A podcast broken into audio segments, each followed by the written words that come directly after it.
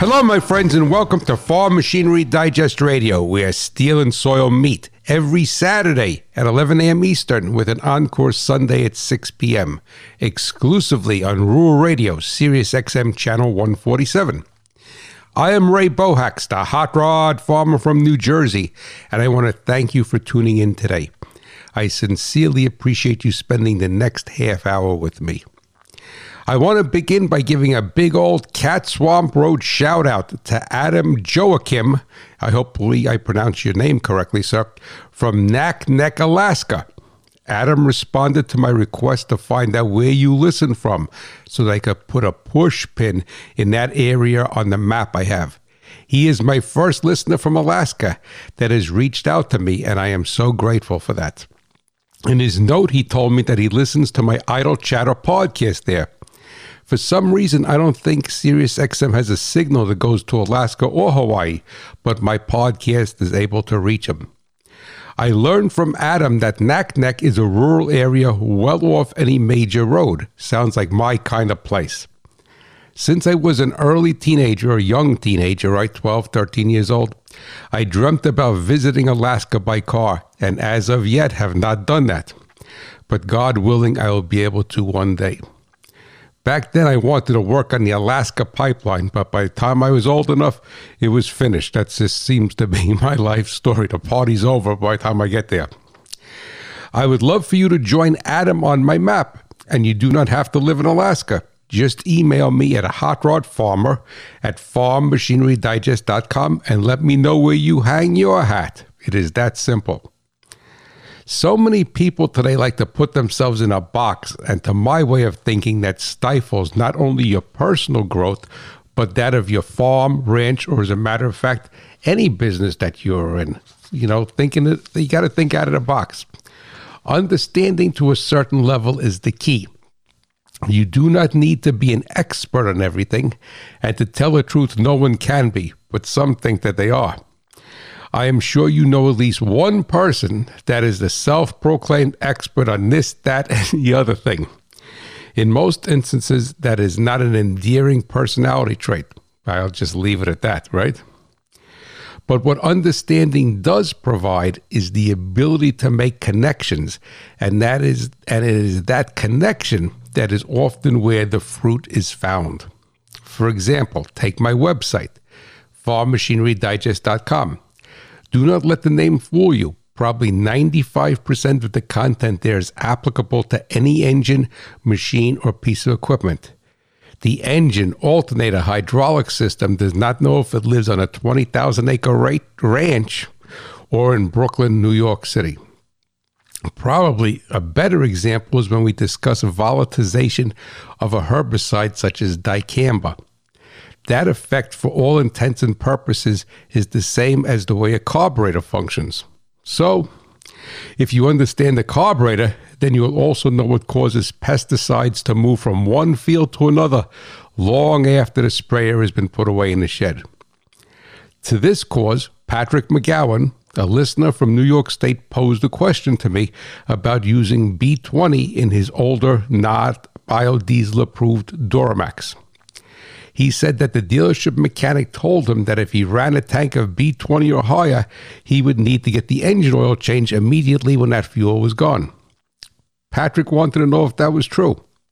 So I used his question for the topic of today's show, albeit in a modified form. What makes an engine biofuel compatible?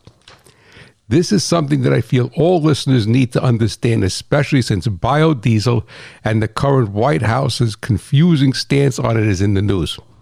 Well, it all comes down to fluid tension, a term that you may not be familiar with. But just as dicamba and a carburetor have things in common, this term is important to understand not only regarding your equipment, but also out in the field. But never forget agriculture runs on machinery, but profits on reliability.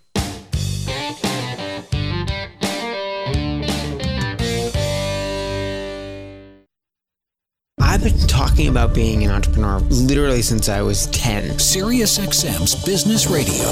Inspiration to help you achieve more in business. Be creative, be tenacious, be decisive. Just do it. From finding a work life balance to motivational stories from entrepreneurs big and small. You learn something in the successes and a lot from the failures.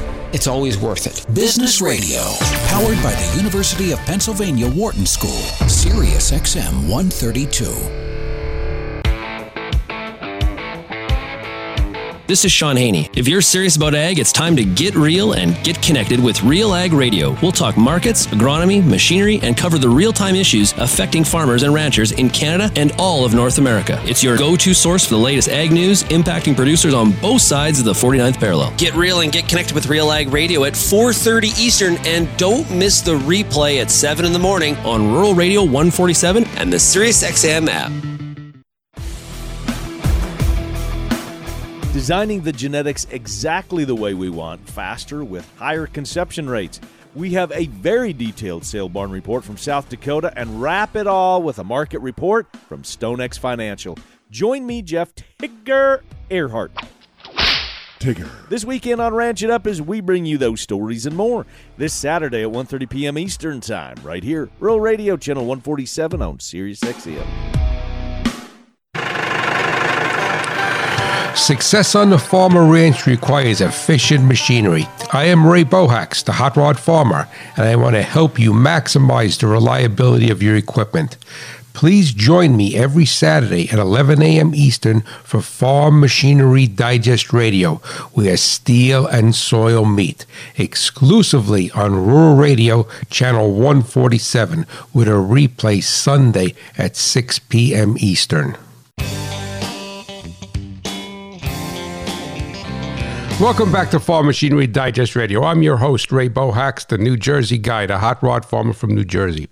And what we're going to be talking about today, in case you're just tuned in, is what makes a diesel engine B20 or higher compatible. And let's we'll stick with B20 because that is what the OE manufacturers are using. So, you know, if you've been out on the road over the past couple of years, you'll see uh, a number of uh, vehicles, let's say like a Ford Power Stroke, it'll say B20 capable or compatible on the door, or some other, you know, Duramax or Cummins. I don't know if they really announce it like Ford does, but there's a question: uh, is what truly makes B20 compatible with a engine, and also with uh, Volkswagen and other diesels. Back a number of years ago, they had they would say certain years were not B20 compatible, but other years were. So that is a mystery, and mysteries are not good because if you understand what is going on, then you it is no longer a mystery. So, as I said in the opening segment, what we really need to understand is a term called surface tension. And I'm going to read to you from the McGraw Hill Engineering Dictionary verbatim what the definition of surface tension is so that I do not mess it up. All right. So, surface tension is the tension of the surface film caused by the attraction of the particles in the surface layer of the bulk liquid which tends to minimize the surface area. All right, that makes a lot of sense, right? You know, engineers, they, they, I mean, I deal with them all the time, and they like to talk in circles, right? So it's it's technically correct, but what does that do to a farmer? It doesn't doesn't mean much. So in essence, in simplistic terms, the surface tension of a liquid, and we'll be discussing just liquids today, but surface tension is could be applied to other things. But the surface tension of a liquid is the friction of it moving across a moving across a surface or a body, what have you. So, in essence, if you're pouring, let's say, uh, oil out of a jug, the surface tension is going to affect how that oil comes out of the jug. So remember, used to be old saying, slow as molasses in January. But people confuse the the viscosity of a fluid with the surface tension. And we, we cannot confuse that because surface tension is the friction of the liquid against a surface, all right, that it's being moved against. So now, basically, in essence, the um, there's many different metrics meaning many different scales that you could measure surface tension on. But one of the most popular is dyne per centimeter.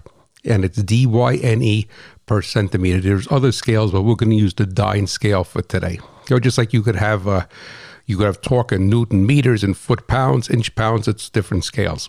And dyne per centimeter is the one that I I would say it's probably the most common commonly used, and that's why we will address it. So a a, a common sense definition of dyne per centimeter, D-Y-N-E, and repeat, repeating it again, is the force that is required to move the fluid. All right, so it's the force that is required to move the fluid. Now, if you now be now, well, let me back up for a minute.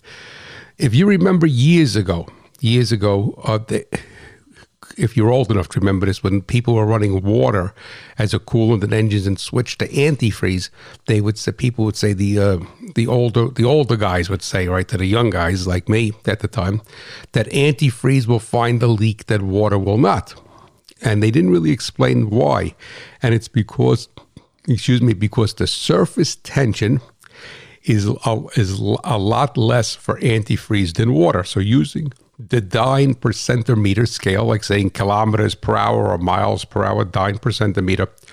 Water has a dyne rating of, of 72, so 72 dynes, whereas 50 50 ethylene glycol and water, which is what we would consider antifreeze, has a surface tension of 56 dynes. So you could see it's much slipperier in that sense. And I'm going to use the word slippery, but it's really not slippery. It's the amount of force it takes to move it across a surface. And that's what they call surface tension. Right. So uh, on something else, let's say on a piece of on a tire, you would call it coefficient of friction, but in a liquid, we're calling it surface tension. So that is why antifreeze will find a leak where water will not, because it has a lower surface tension. So in essence, the lower the surface tension of a liquid, the less force it needs to be to be moved through uh, either through something or across something. Now, beside mercury, water has the highest surface tension. And that's going to be important as we go on into this segment today. And that's with, with biodiesel, but with farm sprayers and different things on the farm. So, for instance, now, the dyne per centimeter scale is used for a lot of things, as I said, because it's just a generic surface tension or uh, surface tension reading.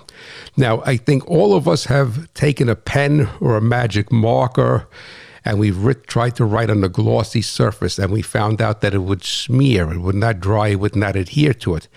And that is because of the surface tension of the of the marker versus the coefficient of friction of the material, the glossy paper.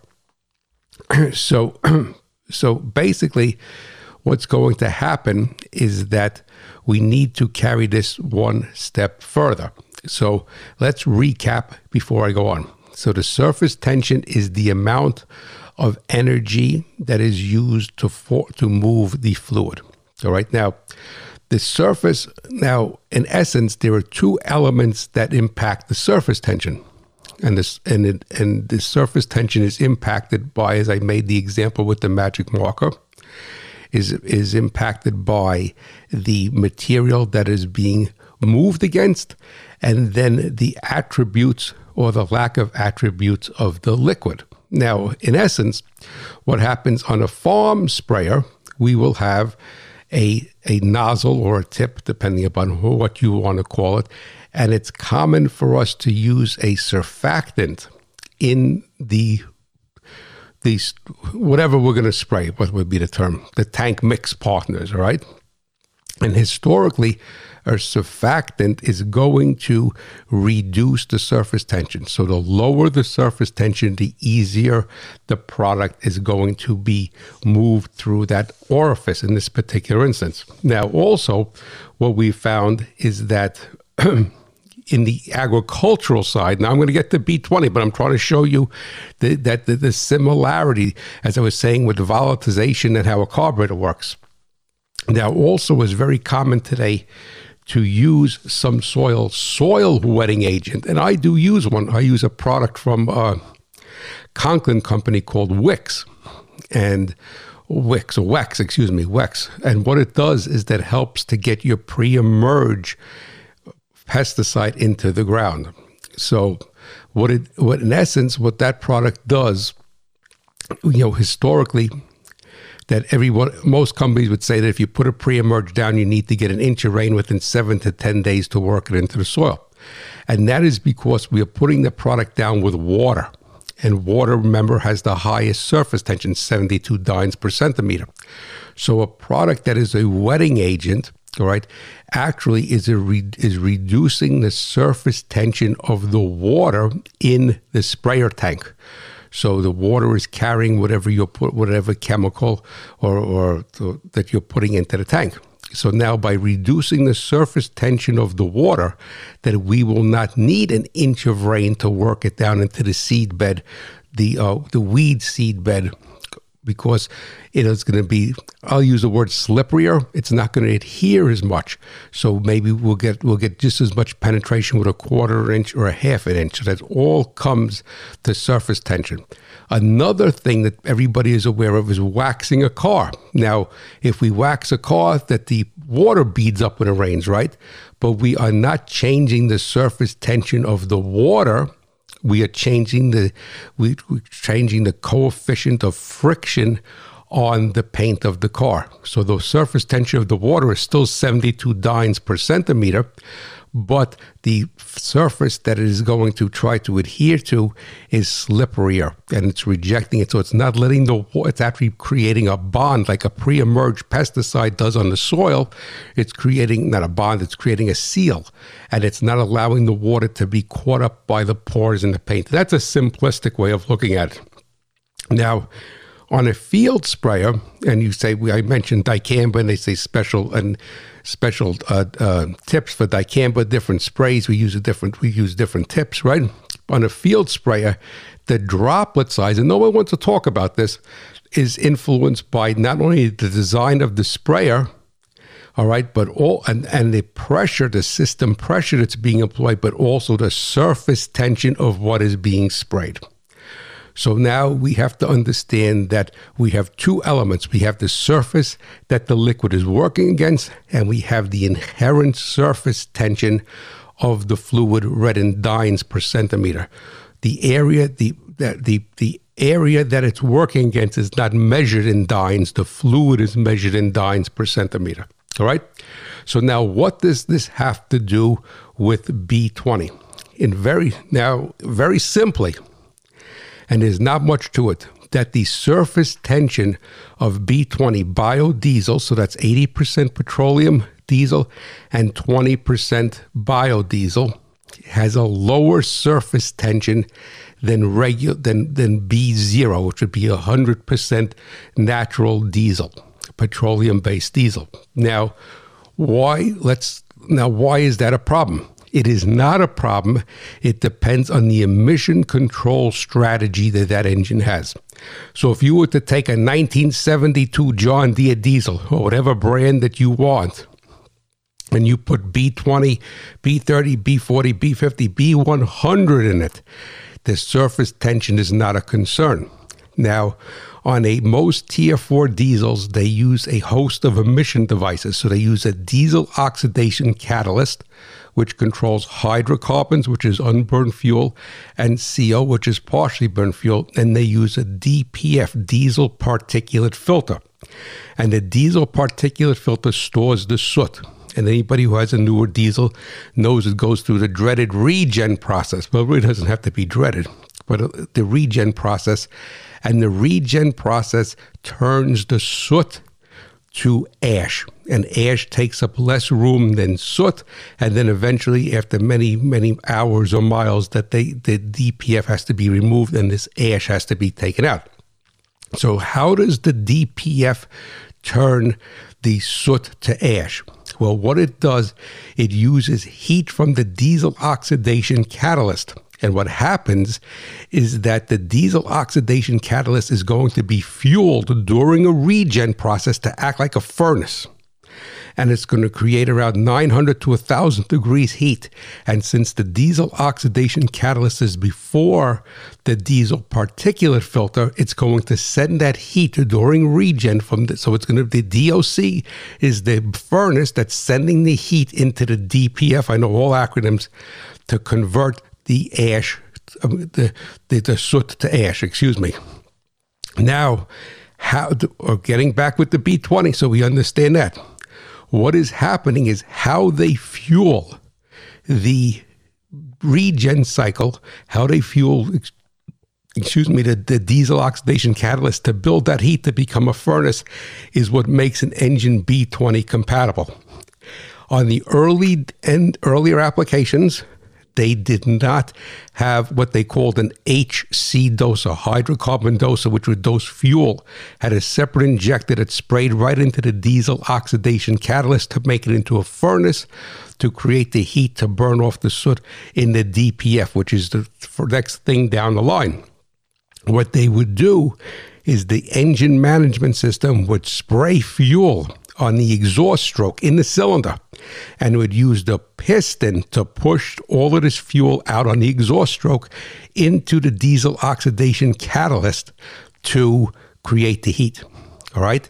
And that is why on a older diesel like Patrick had a tier four, I mean not old, old tier four emission strategy, and it did not have an HC doser that the surface tension of the biodiesel was so was so reduced versus regular diesel that on that exhaust stroke it would go and run past the rings and dilute the engine oil. So the mechanic that told him that was correct because it was the surface tension of the fluid.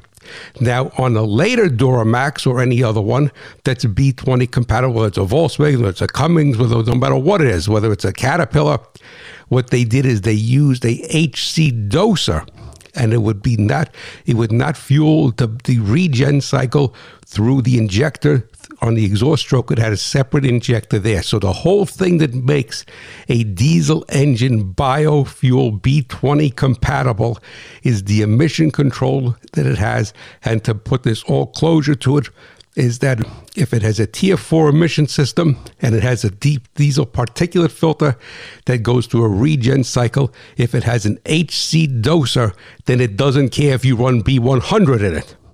If it doesn't have an HC doser, it cannot run B20 or greater for the simple reason being is the surface tension of B20 is too low and it'll go past the rings into the engine oil. So that basically is the whole thing right there.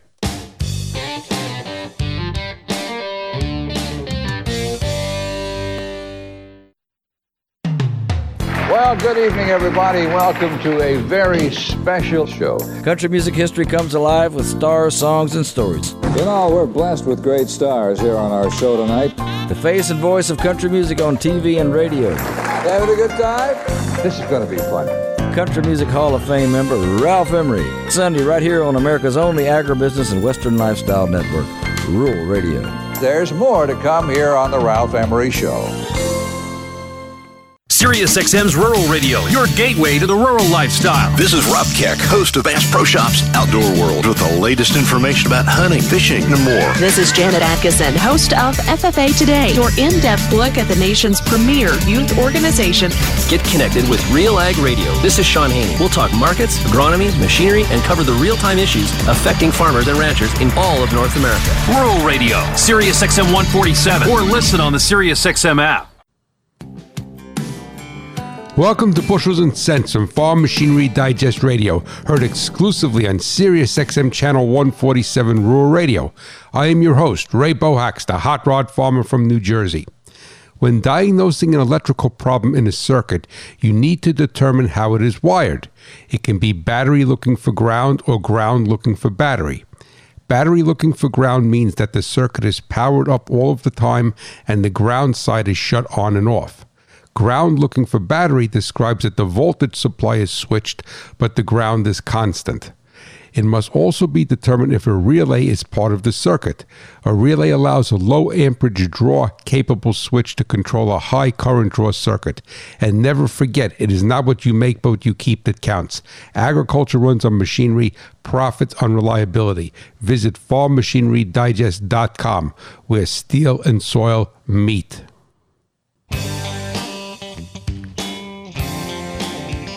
Welcome back to Farm Machinery Digest Radio.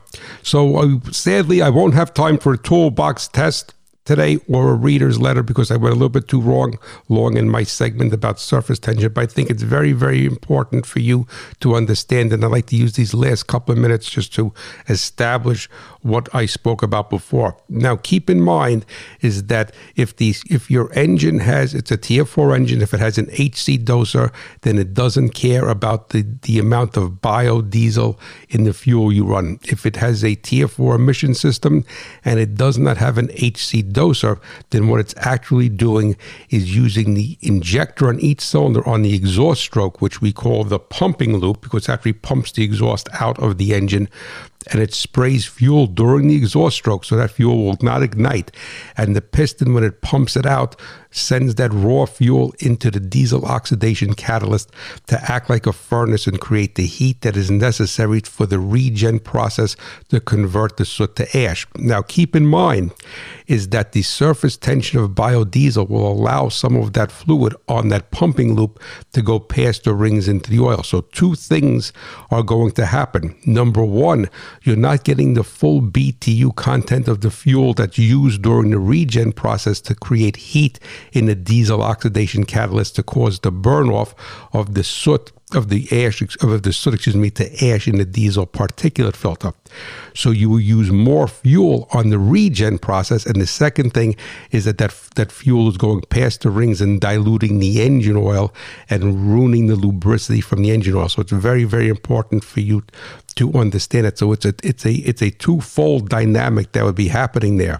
Now, also, what I really want you to take away from this, I mean, that's clear cut. If you have an, if you have, if it's not B20 compatible and it has Tier 4 emissions, don't use B20. You're good to go. Anything below B20 has doesn't have enough reduction in the surface tension of the diesel fluid for it to be cause any problem getting into the oil. Right, and then again, with an older diesel, not a problem whatsoever.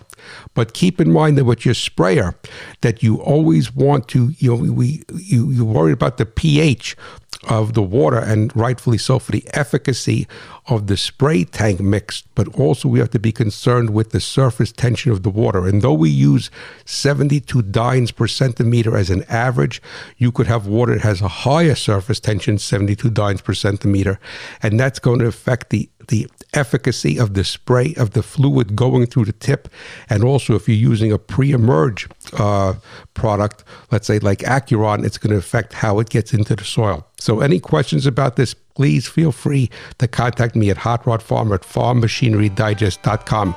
I thank you so much for listening and know that the Hot Rod Farmer is pulling for you, the American farmer and rancher, and my beloved, beloved America. You have a blessed day. Take care. Catch you next week. Bye bye. Hi, this is Red Steagall. I want you to join me every Saturday morning at 7 o'clock Eastern, and together we'll explore the life of the American cowboy through his poetry and his music on Cowboy Corner Collections. These are shows that we've recorded and aired over the past two decades, including the music and poetry of our friends as well as myself and the boys in the bunkhouse. With stories by America's great storytellers, join me as we ride through the West on Cowboy Corner Collections, Saturday morning at 7 a.m. Eastern on Rural Radio.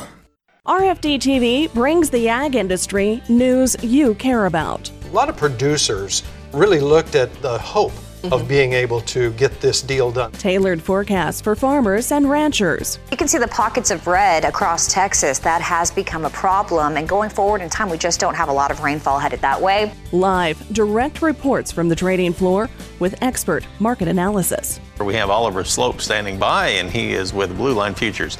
Well, the, the outside markets are going to be the, the driving factor and the focal point in this week's trade. A focus on Washington ag policy. RFD TV's Emily Butt joins us from our Washington, D.C. News Bureau. The president reaffirms his commitment for rural America, supporting farmers through the pandemic.